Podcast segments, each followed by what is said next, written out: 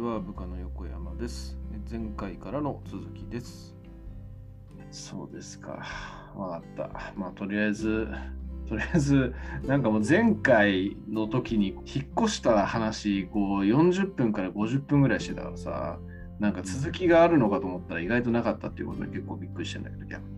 え、どういうことどういうこえーだってもうなんか前回こう4、50分、こう木村さんがあの引っ越しがマジで楽しくてしょうがねえって話をとああ、俺のその引っ越しの続き話って意味そうそうそう、なんか続き話ありますかって言ったら、いや、もう落ち着いたかなって終わったから、あ、意外って感じだったんで、ああ、そういうことか。うああ、そうだな。だから今もう落ち着いて、だから今もうオンライン英会話に振り切りまくってる感ん。じだね。おー、なるほど。うん。そうだからそ逆にそれまでオンライン英会話結構ね、お休みしちゃったりしてたぐらいだったかうんうんうん。ら、ガンガンやってる感じじゃないそっち。おーなんかあの新しいやつにか切り替えたんでしょ、確か。そう DM そうから。そううんそうネイティブキャンプっていうのにしたんだけど、うん。これ一日に何回も行けるんだよね。うんうん今までのこう DMM っていうのは、うんうん。うん俺の1日1回っていうところだったんだけどね。うんで、予約制なんだけど、で、消化したら次の予約が取れると。うん。うんだから毎日毎日やってれば、一応こう1日1回できるっていうような感じ、うんうん。ねネイティブキャンプっていうのはもう何回でも行けるから、うん今、こう空いてる先生とかいれば受け入れるみたいな感じだから、めっちゃ良くて、何何回も行けるからさ。うーん。何回もやりたいもんなんですか、そういうのって。まあできるだけねまあでもなんかやっぱこうちょっとこうねやっぱこう疲れたりもするからさうん、そうだよね。まあそんなんできなかったりする時もあるんだけどはい。いい感じにこう温まってきたりとかするするのよこう例えばあー会話ができたりとかしてまた話してえなみたいになってすぐ行けるからこんな感じでこう行けたりとかっていうのはうんするからうんうんうん。乗ってる時にこうまあその流れでこうバンバンバンっつって行けるっていうのはねあのすごくいいなって思うなるほどね。合ってるんだね、じゃあ、木村さんには。でできるだけやっぱりそのこう会話をするこう時間をやっぱ作りたい、まあ、それが一番です学習だからさでそういう意味ではねそういうやっぱアウトプットできる場っていうのをこうやっぱりいっぱいたくさん持てるっていうのはでかいなと、なるほどね。うインプットしてるんだけどさ、こううん単語帳読んでとかさ、うなんん。かそういうのとかってやってるんだけどそれはやっぱこうそれ以上にアウトプットするぐらいの時間を本当は取りたいなと思ってたからさ、なるほど、なるほど。うん定着するだろうしねうん。いいね、いいね。いいね、いいね。どうどうなんですかでもそれでかなり、うんまあそのなんだ、上達とかその喋れるようになるのが目的じゃないよって前言ってましたけど、でもなんかその自分の中での感触っていうのは結構いい感じになってきてるんですかあーあとね、そう、このネイティブキャンプの良かったのが、日本人の先生とかも予約が取れたりするのね、空いてれば。うん。 DMM は日本人サービス、日本人の先生の場合は、プランが別でちょっとまた金が高くなるみたいな感じだったの。まあ、あの、ネイティブじゃない、第二言語としてやってる先生のプランでやってたのね。で、ずーっとそれでやってたからさ、俺がこう、まあ、ある程度少し良くなってきたなって、なんとなく俺思った時に、うんまあ、今の自分のこのレベルに合った学習法ってどうなのかなってすごく思ったりとかしてたのね。そういうこう学習法の話とかっていうのはまあ聞くけど、うん。うん、英語でこうざっくり聞くことしかできないから、なんかニュアンス細かいこととかって伝えられないの。できないの。うんうんそういうことってのが、うんやっぱりこう日本人の先生とかだとできるの。え今こんな感じで実際こんな風に思っちゃえって。例えばなんかこう、全然こう聞き取り、もうほとんど分かれてなかったりとかするんで、なんとなくこうやってるんですよみたいなとか。うん。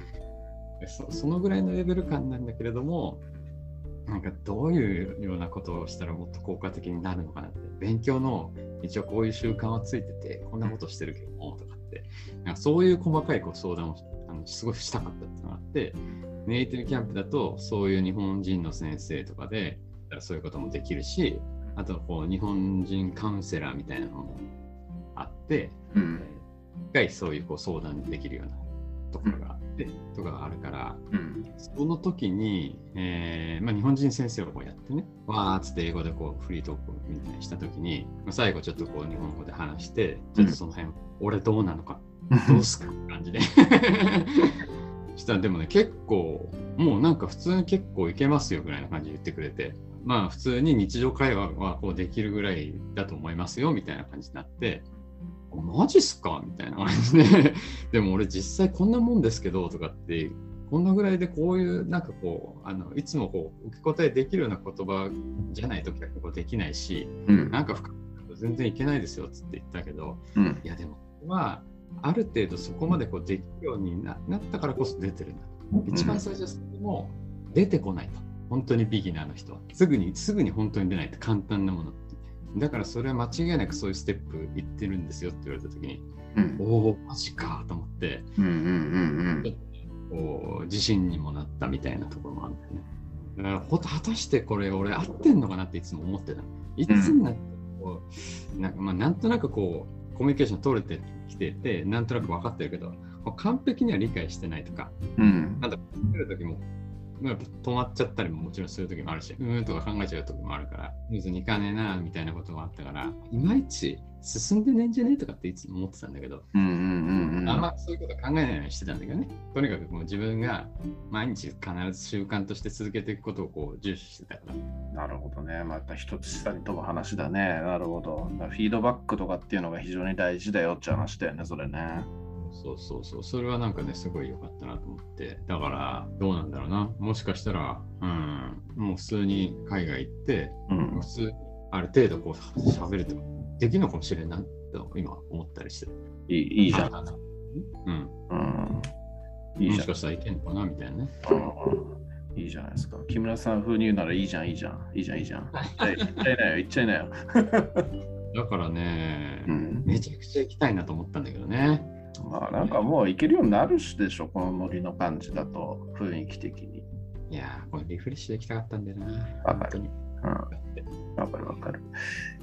ねまあね、一番ほど本命の国のシンガポールはね、やっぱいまだに厳しいみたいで、この間、樋口塾の人が、シンガポールに暮らしてる人が東京あにあの日本に帰省したっていう話があったんですけど、やっぱでもそれはそのすごい特別というか、やっぱりあの日本、えっと帰省するっていう条件だからこそできたみたいな、そんな感じだったみたいなんで、やっぱ依然としてすげえ厳しいみたいですね。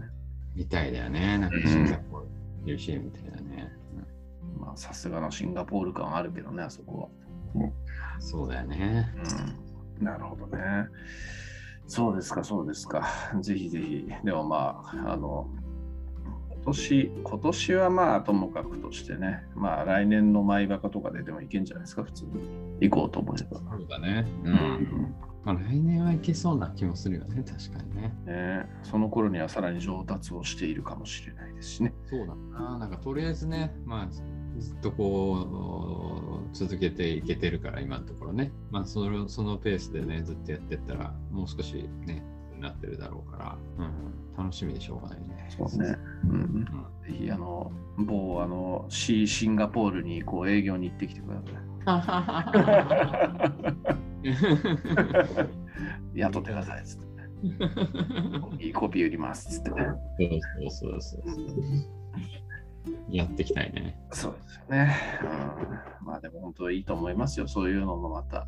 うんいや、なんかね、でもね、楽しいね。なんか自分がこんなことをね、こう本当に趣味みたいにこう続けられているなんて、もう想像もしなかったからさ。うん想像することも、ねなかったしさ、当うんう然、んうんびっくりしてるぐらいだからさ、ようやってんなみたいな。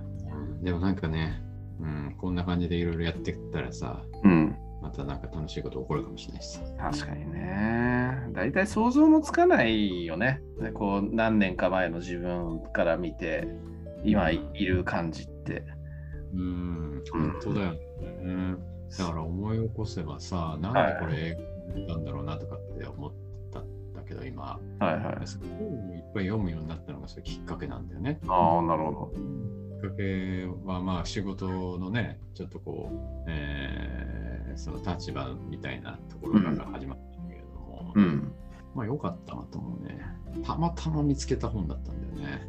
英語の本英語の本っていうかね最初は、えーなんかこう一人で海外旅行をするとめっちゃいい経験になるよっていうような感じの本だったねうんこれは本当コロナでさ林間休業とかしてたじゃんうん。はいはいはいはい。あの時とかにうん時間結構あったからさ、読まないようなものとかめっちゃ読んでたので読んだらうわめっちゃ楽しそうと思って一人でそそっかめっちゃいい経験になるなと思った時になんか俺喋れるようになりてえなとかって、喋れなくても大丈夫って言ってるけど、なんかしやっぱ喋れないとちょっと嫌だなとか思った時に、うんうん。本当に簡単な英語でコミュニケーション取ることってできるんですよっていうような、まあ英語英会話の本というか、また読んだな。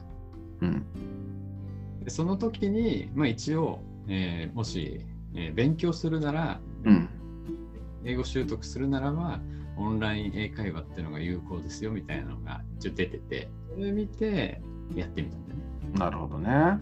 そうそうそうそうおじゃあちょっとやってみっかってうん。そうそうそうだからそういう本を読んでなかったらねこんなことしてることも今ないわけだからうーん。やっぱりいろんなことをやってみるっていうのもね一ついいんだろうなって思うね自分がどこに興味示すか分かんないからなまさしくだね。本当にね。ほんとびっくりですよ。だってマジでだって趣味みたいな、まあ、趣味みたいっていうかもう趣味って言っていいと思うんだよね。うんだって毎日2時間とか費やしてるともう趣味でしょ。うん。うん。間違いない。ね。すごいね。それもう勉強、本当勉強とかじゃなくて、やっぱ趣味娯楽の世界だよね。そうなってくると。うんそのなんかやらないと気持ち悪いんだよな。うん。いいね。いい最近ね、ちょっとね、あの趣味が自転車の人いるじゃん。うん。趣味って言っていいのかわからないけれどさ、うん。プロなんじゃないかっていうぐらいの人いるじゃん。まあ、ガチプロだよね。あの人多分ね。うん。でその人ももう習慣になってるわけだね。うん。常に自転車こぐという。うん。うんちょうどねその話になったんで、その習慣。 ワンオンワンやってる時に、はいはいはいこれからのことを、ね将来のことのワンオンワンをしてた時に、うんそういう話、面白かったんだけどね。ねなるほどね。やっぱし習慣とかね。うん。面白いね。本当そういうのっていうのが些細なことから始まるっていうのが面白いし、やっぱこういろいろなことをやったけやったからこそそういう感じのものがと出会えるっていうのがあるっていうのがね、こうやっぱおもろい話だし、まあ横山にとってのポッドキャストだってそうだよね。そうだよ。うん。木村さんに古典ラジオを勧められてなかったらこんなことにはなってなかったわけですから。いや、そうだよね。だからあの時にね、そういうふうにね、実際に聞いてみたいなことをしたから。だからねそうだね。そうですよ。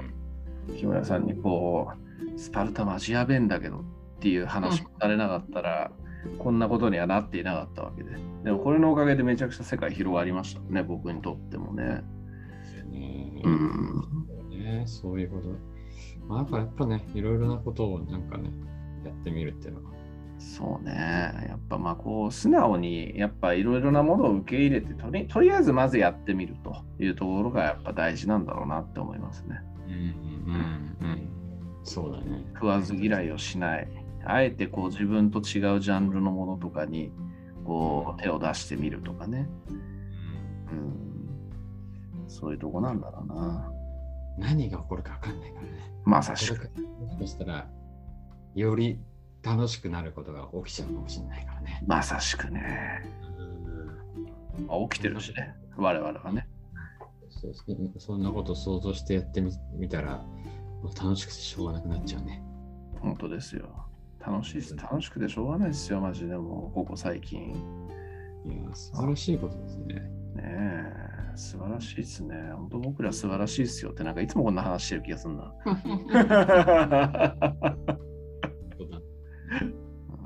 まあ、でも改めてね、それをこう噛み締めるっていうことも大事ですからね。